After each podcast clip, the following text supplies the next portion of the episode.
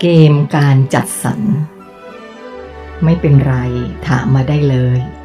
ไม่มีเรื่องไหนในจักรวาลที่ไม่เป็นสาระ คือเมื่อวานผมกับโคฮารุรู้สึกแปลกใจกับเหตุการณ์ที่เกิดขึ้นกับเราทั้งสองคน คือเหมือนกับทุกอย่างได้ถูกวางแผนมาล่วงหน้า มันมีความประจวบเหมาะของทุกอย่างโดยบังเอิญ คือผมไม่ค่อยเข้าใจกระบวนการของมัน เพราะผมรู้ว่าทุกอย่างไม่มีความบังเอิญ ผมถึงได้สงสัยว่าอะไรกำหนดมันครับ ผมถาม อ๋อ เรื่องแบบนี้ ถ้าคิดแบบตื้นๆก็จะดูเหมือนเป็นเรื่องบังเอิญ หรือเป็นความโชคดีที่ประจวบเหมาะ แต่ถ้าคิดให้ลึกซึ้ง คิดด้วยความเข้าใจในกระบวนการที่พวกเราเป็นกัน คุณจะรู้ว่า คุณเองนั่นแหละที่เป็นผู้กำหนด แล้วก็ไม่ได้กำหนดล่วงหน้านานด้วยนะ คุณกำหนดกันแบบนาทีต่อนาทีเลยทีเดียว ผมสาบานได้ว่าผมไม่ได้กำหนดครับ ไม่ได้คิดด้วยซ้ำว่าจะเกิดอะไรขึ้น เพราะผมไม่รู้อะไรเลย ผมแย้ง มันไม่ใช่ตัวจิตสำนึกของคุณที่เป็นผู้กำหนด จิตวิญญาณของคุณต่างหากที่เป็นผู้กำหนด ถ้าคุณมีอุปกรณ์อะไรสักอย่าง ที่สามารถตรวจจับการสนทนากันของเหล่าจิตวิญญาณ ที่ประจำอยู่ในตัวคุณ และคนอื่นๆที่แวดล้อมตัวคุณ คุณก็จะเห็นว่าพวกเขากำลังร่วมกันเล่นเกมการจัดสรรสถานการณ์ ที่จะเกิดกับคุณและเพื่อนของคุณกันอย่างสนุกสนานเลยทีเดียว พวกจิตวิญญาณเหล่านี้ เขาจะกำหนดกันเองตกลงกันเอง เมื่อกำหนดแล้วก็มารอดูสถานการณ์ที่จะเกิดขึ้นต่อหน้าพวกเขาอย่างบันเทิงเริงใจ คุณไม่มีทางรู้หรอกว่า เขาจะทำอะไรกับคุณบ้าง บางทีก็อาจจะมีการเปลี่ยนแผนบ้าง หากจิตสำนึกของคุณเกิดเปลี่ยนใจไม่ทำตามทิศทางที่เขาวางไว้ บางทีก็มีการเลื่อนแผนให้ยาวออกไป หรือสั้นเข้ามาเพื่อความสนุกและความสมบูรณ์แบบ และเนื่องจากที่นี่เป็นโลกที่จิตวิญญาณมีความอิสระ คือเป็นโลกที่ไร้พันธกรรม ไร้พันธสัญญาใด ๆ และเป็นโลกที่อุดมไปด้วยความสุข พวกเขายิ่งสนุกสนานกันใหญ่ เปรียบเสมือนว่า เขาจะทำอะไรก็ได้โดยไม่ต้องพะวงกับพันธกรรมที่ติดค้างกับดวงจิตดวงนั้นเลย ซึ่งถ้าหากยังมีพันธกรรมติดค้างอยู่ มันอาจจะทำให้ บทเรียนของเจ้าของจิตสำนึกนั้นผิดเพี้ยนไป และแน่นอน การกำหนดสถานการณ์จากจิตวิญญาณของคุณนั้น ย่อมจะนำมาแต่สิ่งที่ดีๆนำมาแต่สิ่งที่พิเศษสุดมอบแด่คุณ จะไม่มีสถานการณ์ไหนอีกแล้ว ที่จะเป็นเหตุการณ์ร้าย จะไม่มีอุบัติเหตุ จะไม่มีการลงโทษ จะไม่มีการทำให้เสียใจ จะไม่มีการทำให้คุณผิดหวังโดยเด็ดขาด เพราะคนที่มาอยู่ที่นี่ ไม่มีใครจะต้องสำนึกในความผิดอะไรอีกต่อไป ทุกคนเคยผ่านสมรภูมิที่หนักที่สุดมาหมดแล้ว ในทำนองเดียวกันกับกระบวนการนี้ ก็ถูกนำไปใช้ที่ดาวโลกไกอาของคุณด้วย แต่รูปแบบจะออกมาตรงกันข้ามกันอย่างสิ้นเชิง เช่น เขาจะพยายามทำสถานการณ์ให้เป็นความผิดพลาด ความผิดหวัง ความพลัดพราก ความเสียใจและความทุกข์ ไหนคุณบอกว่าจิตวิญญาณของเรามีแต่ความรักไง ทำไมถึงสนุกกับการทำให้เราทุกข์ล่ะครับ ผมถาม มันเป็นความประสงค์ของจิตวิญญาณของคุณทุกคน เขาต้องการให้เป็นเช่นนั้น เขาต้องการให้คุณเกิดการสำนึก ผมไม่ค่อยเข้าใจเท่าไหร่ครับ ผมพูด เพราะเขาพยายามทำทุกอย่างด้วยความรักไง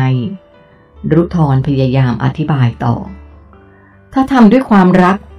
ยิ่งไม่เข้าใจใหญ่เลยครับ มีด้วยหรือที่ทำให้ทุกทรมานทำให้ผิดหวังเสียใจด้วยความรัก ผมรู้สึกว่าคนที่ทำอย่างนั้น เขาน่าจะทำด้วยความชิงชังมากกว่า ในโลกที่อุดมด้วยเงื่อนไขเพื่อการยกระดับจิตสำนึก การได้เผชิญกับสถานการณ์ที่ยิ่งมีความยากลำบากเท่าไหร่ ก็ยิ่งเกิดคลื่นความถี่ด้านบวกที่สูงมากเท่านั้น และแน่นอน เมื่อมันยาก มันก็ต้องเกิดความผิดพลาด เช่น ตัดสินใจผิดทำผิด ทีนี้เมื่อเกิดเป็นความผิดแล้ว จิตวิญญาณของคุณ ก็ต้องทำหน้าที่นำพาตัวคุณ ไปรับผลของการกระทำต่างๆ เหล่านั้นอีก ซึ่งมันก็จะเป็นเรื่องที่ยากและซับซ้อนอยู่พอสมควร ที่จะสร้างสถานการณ์ในทำนองเดียวกัน ให้กลับมาเกิดกับตัวคุณอีกครั้ง เพื่อทำให้คุณสำนึกว่า ตัวเองเคยทำแบบนี้กับคนอื่น และหากเกิดกับตัวเองบ้างจะรู้สึกอย่างไร ส่วนที่คุณไม่เข้าใจว่าเป็นไปได้อย่างไร ที่ทำด้วยความรักนั้น คุณต้องทำความเข้าใจก่อนว่า ความรักที่จิตวิญญาณมีให้กับตัวคุณนั้นมากแค่ไหน ซึ่งถ้าจะอธิบายให้เห็นภาพ คงต้องเปรียบเทียบกับความรักระหว่างพ่อแม่ที่มีให้กับลูกอีกเช่นเคย เพราะมันเป็นตัวอย่างความรักบริสุทธิ์ แบบเดียวที่พวกคุณเคยมีประสบการณ์ พ่อแม่จะไม่ทำโทษคุณด้วยความชิงชัง หรือแค้นเคืองอย่างแน่นอน แต่เขาตั้งใจจะลงโทษคุณ เพราะต้องการให้คุณกลับใจได้มากกว่า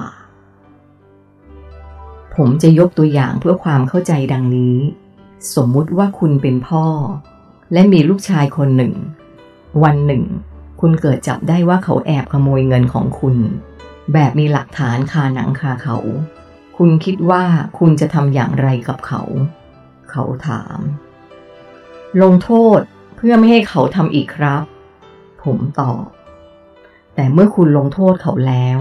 และเขาก็สัญญากับคุณว่าจะไม่ทำอีก แต่สุดท้าย คุณก็ยังคงเห็นว่าเขาแอบขโมยเงินคุณซ้ำแล้วซ้ำอีก คุณจะทำอย่างไร ก็ลงโทษอีกครับ ผมตอบ ก็ในเมื่อลงโทษมันใช้ไม่ได้ผล คุณยังจะใช้วิธีการเดิมๆอยู่อีกหรือครับ อืม นั่นสิ แล้วต้องทำอย่างไรครับ การจะทำให้เขาเกิดสำนึกได้ว่า การขโมยของของคนอื่นนั้นไม่ดีอย่างไร คุณจะต้องให้เขามีประสบการณ์การถูกขโมยดูบ้าง ดังนั้น พ่อที่รักลูก มุ่งหวังอยากให้ลูกเป็นคนดี จึงจำเป็นต้องทำให้เขาได้เจอกับสถานการณ์การถูกขโมยดูบ้าง พ่อคนนั้นอาจจะไปนัดแนะกับเพื่อน หรือคนรู้จักคนอื่นๆ เพื่อวางแผนการนั้น และเมื่อถึงวันที่ทุกอย่างพร้อม พวกเขาจึงช่วยกันลงมือ ดังนั้น ผลที่เกิดกับลูกของคุณ จึงต้องออกมาเป็นความสูญเสีย ความเศร้า ความเสียดาย เป็นต้น ซึ่งแน่นอน คนที่เป็นลูกย่อมรู้สึกเป็นทุกข์อย่างแน่นอน และเมื่อลูกคนนั้น เริ่มเกิดการสำนึกผิดอย่างแท้จริง ไม่ว่าเขาจะสำนึกมันด้วยสถานการณ์ใดก็ตาม สถานการณ์นั้นก็จะไม่เกิดขึ้นกับเขาอีกต่อไป ราะพ่อได้เห็นแล้วว่าเขาสำนึกผิด ผมมีความลับจะบอกกับคุณข้อหนึ่ง คือทันทีที่ลูกคนนั้นทำผิด เขาอาจจะไม่จำเป็นต้องมาเผชิญกับสถานการณ์ ในวงเล็บกรรม ตามที่พ่อของเขาวางแผนไว้เลยก็ได้ หากการสำนึกในความผิดนั้น เกิดขึ้นมาได้ก่อน และเขาก็ยอมสารภาพความผิดนั้นกับพ่อ แล้วสัญญาว่าจะไม่ทำอย่างนั้นอีก ซึ่งจะทำให้แผนการที่วางไว้นั้น ถูกยกเลิกไปในทันที ก็ดีสิครับ เท่ากับทำผิดแล้วไม่ต้องรับผลกรรม ผมพูด แต่ทั้งนี้ทั้งนั้น คนคนนั้นก็ต้องได้รับการพิสูจน์ว่า เขาสำนึกผิดและกลับตัวกลับใจแล้วจริง ๆ การพิสูจน์คือ เขาต้องเจอกับสถานการณ์ล่อใจ ให้ต้องขโมยเงินซ้ำแล้วซ้ำอีก จนกว่าพ่อจะแน่ใจว่าเขาไม่ทำอีกแล้ว แต่น่าเสียดายที่คนส่วนมากสำนึกผิดแค่เพียงปาก เมื่อเขาเจอกับสถานการณ์แห่งการพิสูจน์ตัวเอง เขาก็มักจะกลับไปทำผิดอีก และแผนการต่างๆ ก็จะต้องถูกนำกลับมาใช้อีกอยู่ดี จากการสมมุติเหตุการณ์นี้ คุณพอจะนึกออกหรือยังว่า จิตวิญญาณของคุณได้ทำอะไรกับพวกคุณ และที่พวกเขาทำนั้นทำเพื่ออะไร ในเหตุการณ์เกือบจะทั้งหมดในชีวิตของพวกคุณ ล้วนแล้วแต่มีจิตวิญญาณของคุณเอง เป็นผู้กำหนดและชักนำอยู่เบื้องหลังทั้งสิ้น อ้าว และเหตุการณ์ประเภทความสมหวังต่างๆ ในชีวิต ที่เกิดขึ้นปนอยู่กับความผิดหวังล่ะครับ มันก็มีอยู่เหมือนกันนี่ ใช่ มันจะแทรกอยู่ทุกช่วงเวลาแห่งการดำเนินชีวิตของคุณ เหตุการณ์ความสมหวังนี้ จิตวิญญาณของคุณแค่สร้างมันขึ้นมา เพื่อให้คุณได้ลิ้มลองรสชาติว่า ความรู้สึกดีนั้นมันดีขนาดไหนเท่านั้น ถ้าคุณลองสังเกตดีๆ ความสมหวังเหล่านั้น ไม่ได้ยั่งยืนอะไรเลย มันเกิดขึ้นเพื่อรอเวลาที่จะได้พบกับความผิดหวังรอบใหม่ มันเป็นเพียงการทำให้มีประสบการณ์ทั้งสองด้าน ด้วยตัวเองมากกว่า ซึ่งผิดกับที่นี่ ที่ทุกอย่างจะเป็นอย่างนั้น ไม่มีการเปลี่ยนแปลงตลอดไป ในโลกของคุณเรียกสถานการณ์ที่สมหวังนี้ว่า ผลบุญ ซึ่งเหมือนกับการที่ได้รับรางวัลแบบชั่วคราวเท่านั้น ยังไม่ใช่การรับแบบถาวร เพราะเขารู้ดีว่า จิตสำนึกของทุกคนบนโลก ยังมีผลกรรมต้องชำระกันอีกมากมาย รุทรพูด ผมจะบอกความจริงอีกอย่างหนึ่งคือ ที่ดาวโลกเทิงร่าแห่งนี้ ไม่มีมนุษย์คนไหน มาที่นี่เพื่อมารับผลบุญ เพราะคำว่าผลบุญนั้น ผู้ที่เป็นเจ้าของยังคงต้องการผลของมันอยู่ ซึ่งมันก็ยังมีเศษเสี้ยวของน้ำหนักมวลทางพลังงาน ติดกับดวงจิตวิญญาณนั้นอยู่ดี การได้รับผลบุญจึงมีเฉพาะที่ดาวโลกไกอา และโลกสวรรค์ ที่พวกคุณจำลองขึ้นมาเท่านั้น ผู้ที่จะมาดาวโลกเทิงร่านนี้ได้ ดวงจิตวิญญาณจะต้องใสสะอาดบริสุทธิ์ ปราศจากอนุทางพลังงานใด ๆ นั่นหมายความว่า ทุกสิ่งที่เขาทำเขาจะต้องทำด้วยความบริสุทธิ์ใจ ไม่หวังสิ่งใดตอบแทน ไม่หวังแม้กระทั่งการได้รับผลบุญ การทำความดีของเขาจะต้องทำด้วยจิตสำนึกที่ตระหนักรู้อยู่เสมอว่า ทำเพราะว่ามันเป็นสิ่งดีทำเพราะว่ามันสมควรทำทำเพราะมันคือคุณสมบัติที่ดีของตัวเอง